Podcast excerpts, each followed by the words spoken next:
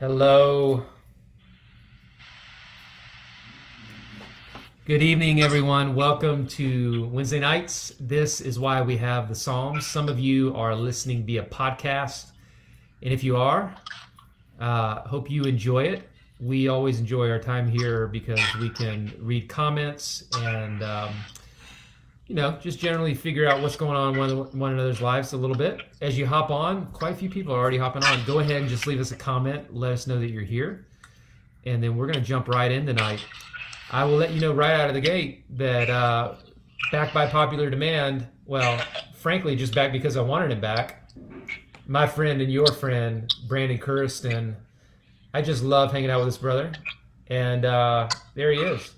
We were going to pull him in tonight through, uh, a little Zoom thing, but his camera wasn't working well. So here we are. So it looks like we have already a good group building. So good. Tonight we are looking at Psalm number 40.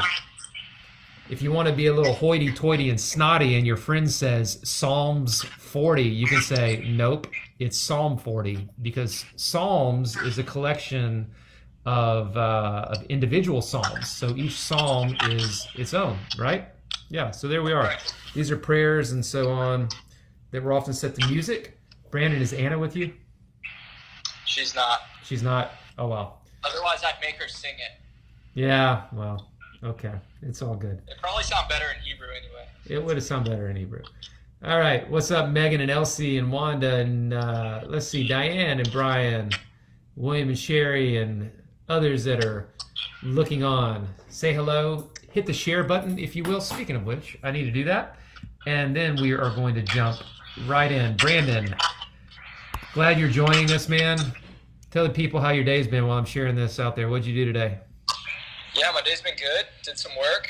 Had lunch with uh, old Pastor Luke and Pastor Kira, so that was good. Um, we went to go to a pho place in Destin, which we had a gift card for. That is, uh, I think, now closed permanently. So I don't know what that gift card's going to be good for.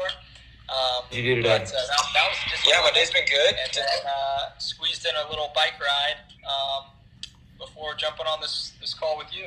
Did you take anybody with you to the bike ride? Uh, I ride with a couple couple guys. That's, we ride like three times a week or so. So Yeah. I met up with them. Are they safe and sound? They are safe and sound. Yeah, good, because it didn't go so well for me last week. Um, here we go. Psalm number 40, verses 1 through 8. I'm going to read from the English Standard Version. It says, It's to the choir master, a psalm of David. I waited patiently for the Lord, and he inclined to me and heard my cry. He drew me up from the pit of destruction, out of the miry bog. He set my feet upon a rock, making my steps secure, and he put a new song in my mouth, a song of praise to our God. And many will see and fear and put their trust in the Lord. Blessed is the man who makes the Lord his trust, who does not turn to the proud, to those who go astray after a lie. You have multiplied, O Lord my God, your wondrous deeds and your thoughts toward us. I will proclaim and tell them, yet they are more than can be told. Sacrifice and offering you have not desired, but you have given me an open ear. Burnt offering and sin offering you have not required. Then I said, Behold, I have come in the scroll of the book it is written of me. I desire to do your will. Oh my God, your law is within my heart. There we go. So, Brandon, as we jump in there, you and I have not dialogued at all about this much. We talked a little bit about Jesus, but what thoughts do you have just right out of the gate? What stands out? Yeah. So I read through this psalm. I want to say maybe like two weeks ago or so. So I was looking through my notes, and um, a couple things jumped out at me. Just I saw Jesus in a lot of it, and so when you see. Uh, and I'm trying not to read that into the text too much, but I am trying to, where it is there, read it. And uh, so you see, you know, set my feet upon a rock, making my steps secure. Um, you see, that jumped out at me. And then the last verse that you read, verse 8 I delight to do your will. Oh my God, your law is within my heart. Yeah. And so, um, yeah, those two things jumped out at me for sure. I like that one a lot. I'm actually going to set you up right here beside me and uh, in this high tech studio that I've got going. Yep. So there you are. I like it. You're there. All right. So I'm going to jump in on verse one. Uh, I waited patiently. Hey, Brandon, can you mute yourself until? Uh, Yeah, man. all right, because it's getting a little bit of feedback. Here we go. Um, I waited patiently for the Lord. And the thought that I had there, and hey, give us your comments as well. And hey, Heather, I see you there. Um, so many. Here we are. Here we go. All right. So I waited patiently for the Lord, and I just thought, I hate waiting. That was my thought when I read that. I hate waiting. I don't like waiting. I'm impatient. I want it now. I want to know how things are going to work out now. Waiting for me is never easy. And then my mind instantly went to Isaac and Ishmael. You know, God promised uh, Abram and Sarai a son, and uh, it wasn't happening. Both he and she were very old, beyond childbearing ages per usual. And then they concoct a plan whereby Abram will attempt to conceive a son through the maidservant Hagar, does so. Ishmael is born. And then only later is Isaac conceived as the child of promise through through Sarah, I believe at that point in time, Sarai name change. Um, nevertheless, um, the the two boys were at odds from there on out. It just created so much strife, so much tension. It's kind of like you can get what you want, but you won't want it when you get it if you rush ahead of God. So you can make some things happen, but I, I go back to the words of Jason Upton, the singer songwriter. He said, "Whenever you get tired of living according to human effort." The life of divine promise is always waiting. So you'll get things and you'll think, man, that was great. But what is the thing that God had for you had you waited for God? It comes to my mind that um, I didn't I didn't have very good like dating principles. Um, and I, I it seemed that whenever I was a teenager, I just kind of early college went from one girlfriend to another girlfriend to another girlfriend. and I remember when I was in Bible college, the Lord was like, why don't you just give up dating? and see if I can bring the the perfect person to you, the right person. And whenever I swore off dating, um, at that point in time, the Lord brought Elizabeth in my life, and I didn't even really have to go looking for her. Uh, she just came came right there, and it was it was it. And I knew it. She knew it. I knew it, um, and it was right. And so. Uh, I think that there's something to be said for waiting, waiting on God's best, waiting on God's timing, not rushing ahead. You might and you might end up paying for what you do for a long long long long time. There are consequences to moving ahead of god's pace. It isn't that god can't use it and redeem it. I'm just saying from personal experience it's always better to wait on god's best. So what god brings is always worth the wait. I remember we wait on the lord those who wait on the lord will renew their strength mount up with wings as eagles and then i'll throw in one more and then brandon i want to hear your reflections on verse one there um, he said, God heard my cry. And the cry, anytime you see the cry in the Old Testament from God's people, it's always going back to the Exodus. When they were oppressed, when they were enslaved, they cried out to the God, cry to God. Cry language is always about deliverance. It always reminds them of the God who delivered them before. And they know that when they cried out to God before, God delivered them then. So God will deliver them again. We can only wait on God if we think God hears us. We can only wait on God if we actually think God hears us when we cry out. So sometimes we don't pray because we don't think God hears. Sometimes we don't cry out because we don't think God hears. Sometimes we don't wait because we think God doesn't care. But God does care. And God is always late by your clock. God is not concerned with being on time. I remember whenever we were doing revival services and missionary work in the global south, uh, they were on a different clock than what we were on. Church started whenever there was a critical mass, and they were in no hurry. And we would spend hours lingering in the presence of the Lord. Sometimes I think in America we have everything by the clock, but we might miss the presence, you know. And I, I miss those days in Argentina for sure. But we wait on the Lord because God hears us. Brandon, what you got? What you thinking? Um, question for you actually. He inclined to me. Explain that to me a little bit. I think it means God leaned in. Okay.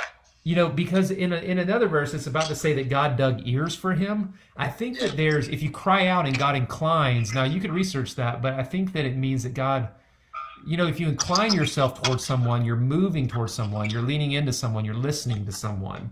That's my Yeah. thought. That's my thought.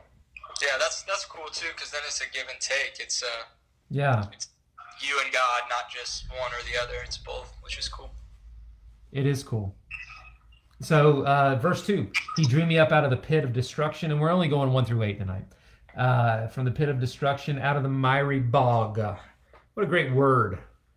Bog. Did you hear? Did you hear Pastor Luke's? Uh, I think it was yesterday or maybe it was Monday, where he talked about the muck.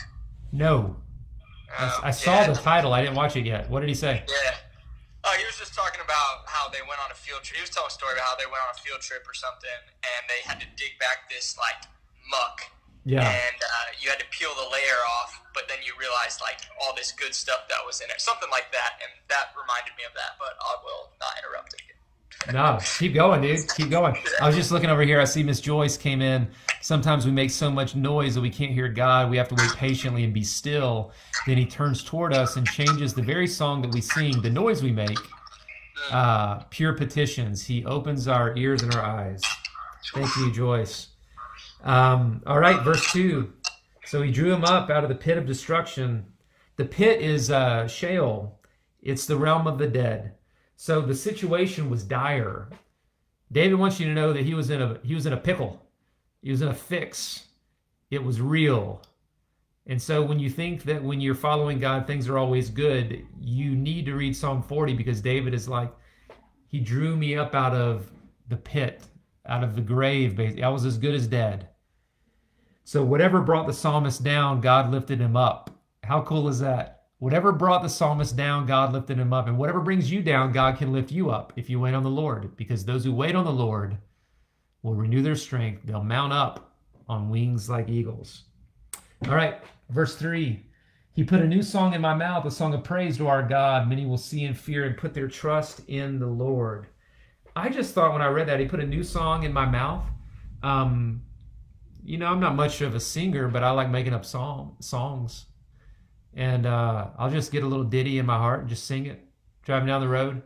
You know, you worship your way out of trouble, right? And you don't. uh, Let me say that. Let me let me better say that. Worship your way. I don't think you worship your way out of trouble. You worship your way in and through trouble. You may actually never get out of the trouble, but you worship your way in the midst of trouble. Worship is the way, it's the highway to the heart of God. And so, whatever road you're walking and whatever stumbling blocks are before you, worship changes atmospheres. And you need to do it out loud with your mouth, even if you're tone deaf or partially tone deaf like me. It's okay. Because I think when it comes to, to that, God is also tone deaf. God only hears the language of the heart, right? So we worship our way in and through and amidst trouble. So, verse 3b many will see and fear and put their trust in God. The way we go through adversity is our greatest witness, I think. It, it, there might be something that ties it, but the way that we go through trouble and walk through trouble and worship through trouble and wait through trouble and trust through trouble, it's not about God getting you out of trouble. It's about how God gets into you in trouble. I make these things up as I go, and I'm thinking, is that good theology? That's actually good theology. It's not about God getting you out of trouble. It's about God getting into you in the midst of trouble, like getting your attention, waking you up. So as uh, as you do that, many will see and fear. I think of uh, a pastor named Peter Barnes in Winston Salem at First Presbyterian Church. His wife um, was diagnosed with cancer. Walked out of battle, a long walk with her through cancer, and I just remember watching the way that Peter suffered and suffered openly and suffered well and suffered in faith. And he worshiped his way all the way through it. It wasn't easy, it wasn't pretty. But I just think of people that that go through hard times and their their worship of God and trust in God is the greatest witness that, that can possibly be had. So uh, Sheila says, there's the bonus. Well, there it is.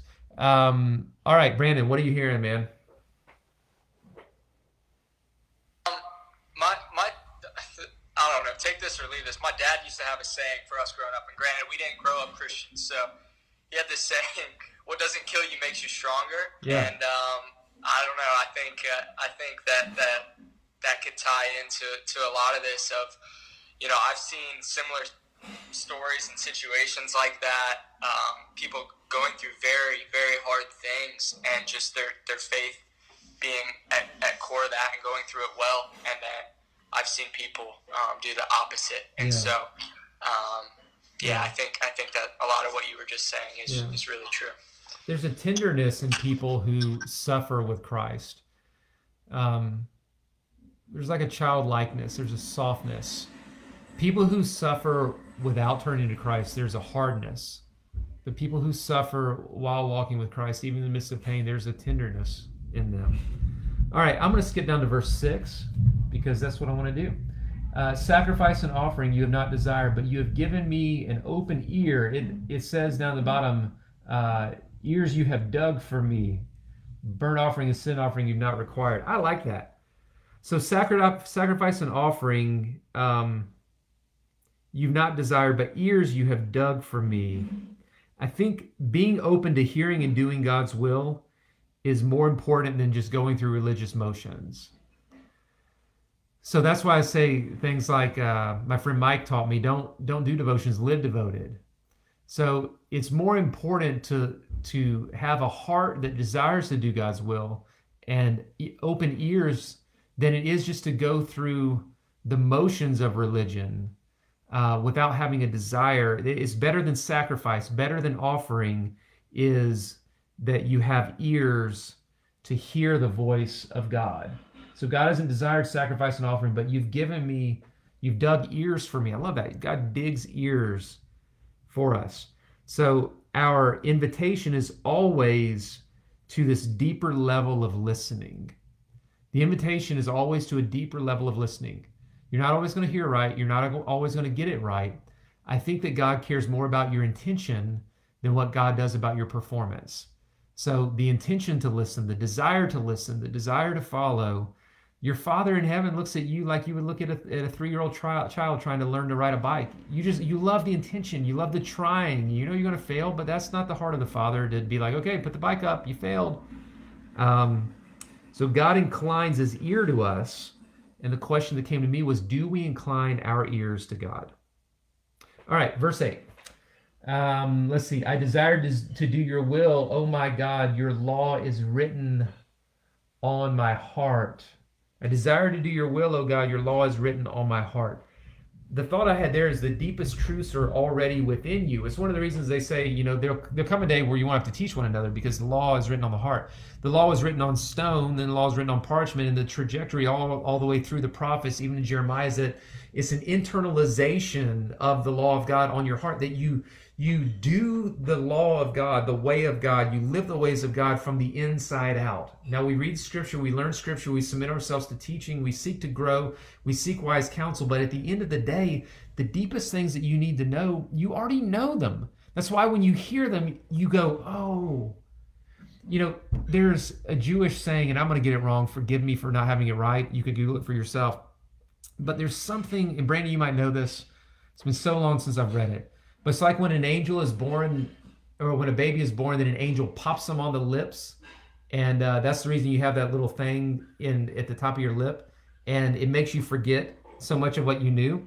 That that you come into the world. I, I think that so many times we we have these deep knowings because we've come from God and we're returning to God, and and sometimes we just need to listen to that deep inner knowing. The core of who you are is not evil you the the the story of original sin is a story that picks up midway through the story. That's in genesis chapter 3 you are originally designed in the image of god. Yes you're a sinner. Yes you're saved by grace. I get all that. You were created in god's image. Your deep the deepest truth about you is not curse or sin. It is imago dei. It is the image of god the imprint of the divine upon you. The deepest knowings that you have the deepest knowings you have are the intuitions of the Holy Spirit, who has written the law of God on your heart, so that now you do the law of God out of the out of the desire that comes from the Spirit within you. So that's verse 8. Brandon, what thoughts do you have, my friend? Hmm. I'm not sure, Tommy. I'm Okay. gonna be honest with you. I'm not sure. That's you fine. uh, you touched on a few things there. Um, definitely about desire and heart um, being Yeah. being bigger than um, religious Yeah. activities. Yeah. Um, verse eight. Yeah, just I think, and and I think that's part of the sanctification process as well, right? Like as we're going through these things, things are being revealed to us, whether yep. Whether they're being revealed from deep deep within, or whether um, you know we are we are learning as we're going. I think either way, yeah, you know, you're you you're shaping your heart, and we are constantly shaping our hearts mm-hmm. by the the rituals that we have, the habits that we have. That's yeah. why liturgies within yeah. the church right. can be so so impactful. Right. That's why we don't just you know take communion once on Easter. No, we do it every week. Yeah. Because these liturgies, um, they are they are teaching our yeah. heart, and they're they're doing something in our hearts. Um, yeah. I don't know how I got to that, but yeah. yeah. You know, there's a bit of a paradox here because there there is this in Scripture that the heart is deceitful and wicked above all things, right? And yet there's also in Scripture that the law of God is written on your heart. So you can get it wrong. You can get it deeply wrong. But I think that the more you lean into God's Spirit, the more you clarify and awaken to the voice of the one who's been speaking to you all along. And there's a deep knowing that resonates and you know it the longer you live it's like how do i know when i've met the one or how do i know when i've fallen in love? You just know it. I don't know how to teach you you just know it. And so i think that the spirit does that same in us. Yeah. Um, it's, it's tommy it's interesting to hear you like refute original sin because so much because i think a lot of it's the language of it saying right. this is original right. sin that right. you don't you don't really care for that's right because you're not refuting the curse that happens in Genesis three at all. How could I? It's in the book. Right. Yeah. So I, I find that I find that really interesting. Yeah, just um, as death came through one man, so life came through the second Adam, right? So correct. Yeah. yeah. Language can be helpful and hurtful at the yeah. same time. Original original sin means when I say, you know, he's the uh you know, he's the original whatever. You think, oh, that's the first, that's the original, that's the authentic. And and that's just that's not the story. Nobody right. says that the story begins in genesis chapter 3 it doesn't. Mm-hmm. you know it, it's god creating and god looking at the whole thing and it says god saw that it was good. God didn't even have to say that it was good because god saw that it was good. And it's like this is obvious. It's obvious to me. It's obvious to everyone. This is great god created adam and breathed into him the breath of life he became a living soul that was the soul of god within man how can you say that's original sin? That's not. That's theological crack. That's horrible theology. Sin comes later, curse comes later. The deepest part of the deepest knowing, the deepest, that's that's original blessing. That's what we need to talk about. Original blessing. Yes, you sin. Yes, you carry within your veins the propensity to do evil. Paul was clear on that. I don't do the things I want to do. I do the things I don't want to do. Jesus was clear. He called people sinners all the time. But the thing is, is that's not the deepest part of who you are. The deepest part of who you are is the beloved of God. You can't get behind the beginning, right? If God, eh, my daughter may do things that break my heart one day, but she can't get behind the beginning. I still have memories of who she is. I'll always know who she is, no matter what she does. And she'll always be to me who she is, no matter what she does. So if anybody were to say to me, she's just a this and this or that and the other, after I punched them in the face, I would say that's not who she is. I know who she is. You don't know who she is, so shut your pie hole, right? So, um, all right. Well, here we go. We are always, and here's a final thought for you. We are always in need of something, and always experiencing new life and deliverance. So that's a bit of a paradox. David is like, man, I'm in the pit. I'm not going to get out of this. And yet, at the same point in time, God is delivering him. So there's this paradox of you're never going to have a time in your life for very long where you're not going through something we're constantly going through something, but we're constantly being delivered. So we need to make sure that we're pointing out the deliverance as much as we're pointing out the suffering. Sometimes Elizabeth will just have to look at me and she'll say, You remember six months ago when you were dealing with that? You're not dealing with that anymore. I know you've got something going on right now, but that's a different thing. Look at what happened before. You thought that was the biggest thing in the world, and we've moved on. And I'm like, you know what? You're right. Because I can get so tunnel visioned on whatever is going on in the here and now and David's like, oh, yeah, God's the one who uh, I waited patiently for the Lord. And that's really the invitation. Wait for the Lord. Wait for the Lord in, in silence. Wait for the Lord in prayer. Wait for the Lord in worship. Waiting doesn't require a whole lot of energy. It's not passive. It's a it's an intentional seeking, but sometimes the hardest thing to do is just to wait, to do nothing. So let's see here. Get some amens in there. Original blessing, who I was made to be. Yeah, God determines who you are. Sari has a shirt that says, God, I, I am who God says I am. I love it. She still wears it. I am who God says I am. That's the final word on you. You are who God says you are. And God says you're beloved. All right, final thoughts, comments. Hit the share button. Let's get the word out there, my friends. What else, Brandon? I don't got too much else, man. That was uh, that was cool. Well, think about what you heard tonight, my friends. Think about it. And take something away from this. Go back through Psalm 40, 1 through 8. Where is God asking you to wait? You can birth an Ishmael or you can receive an Isaac. Maybe go back and read that story in Genesis. Think about the Ishmaels that you're birthing. Wait on the Lord. It's like waiting on your father. Sometimes you rush ahead and you just need to slow down. You just say, Dad, I need to slow down a little bit. I've been rushing ahead. I'm so busy. It's like, where are you going so fast? What are you trying to get to? One time the Lord said to me, Where are you going? Like, where are you going so fast? I'm like, I don't know. I don't know. It's kind of like the people who do speed golf. They go and they pay to play a round of golf, and then they do it as fast as they can, so they can get to the 18th hole. Like, what? What are we? What are we doing? It's like the child who's like five and she's like, I just wish I was 10. Then she's 10. She's like, I just wish I was 13. She's 13. I wish I was 16. She's 16. I wish I was 18. 18. Just wish I was 21. Then all of a sudden she's 35. She's like, I just wish I was 21. She's 21, you know. She just wishes she could go back. So let's just enjoy today.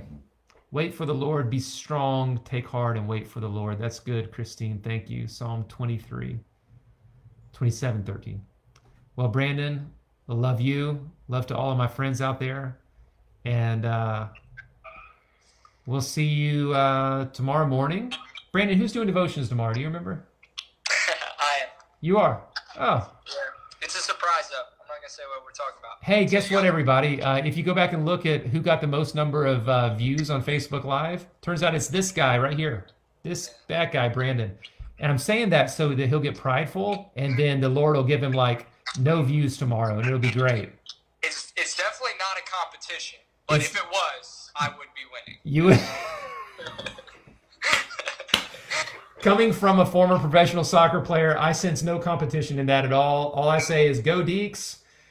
I was given this shirt by the head golf coach for Wake Forest, uh, Jerry Haas, the uh, brother of uh, senior tour player Jay Haas, uncle of Bill Haas for all you golf fans. You Well- should have walked on, Tommy. That's still a missed opportunity for you. What's that? I could have walked on.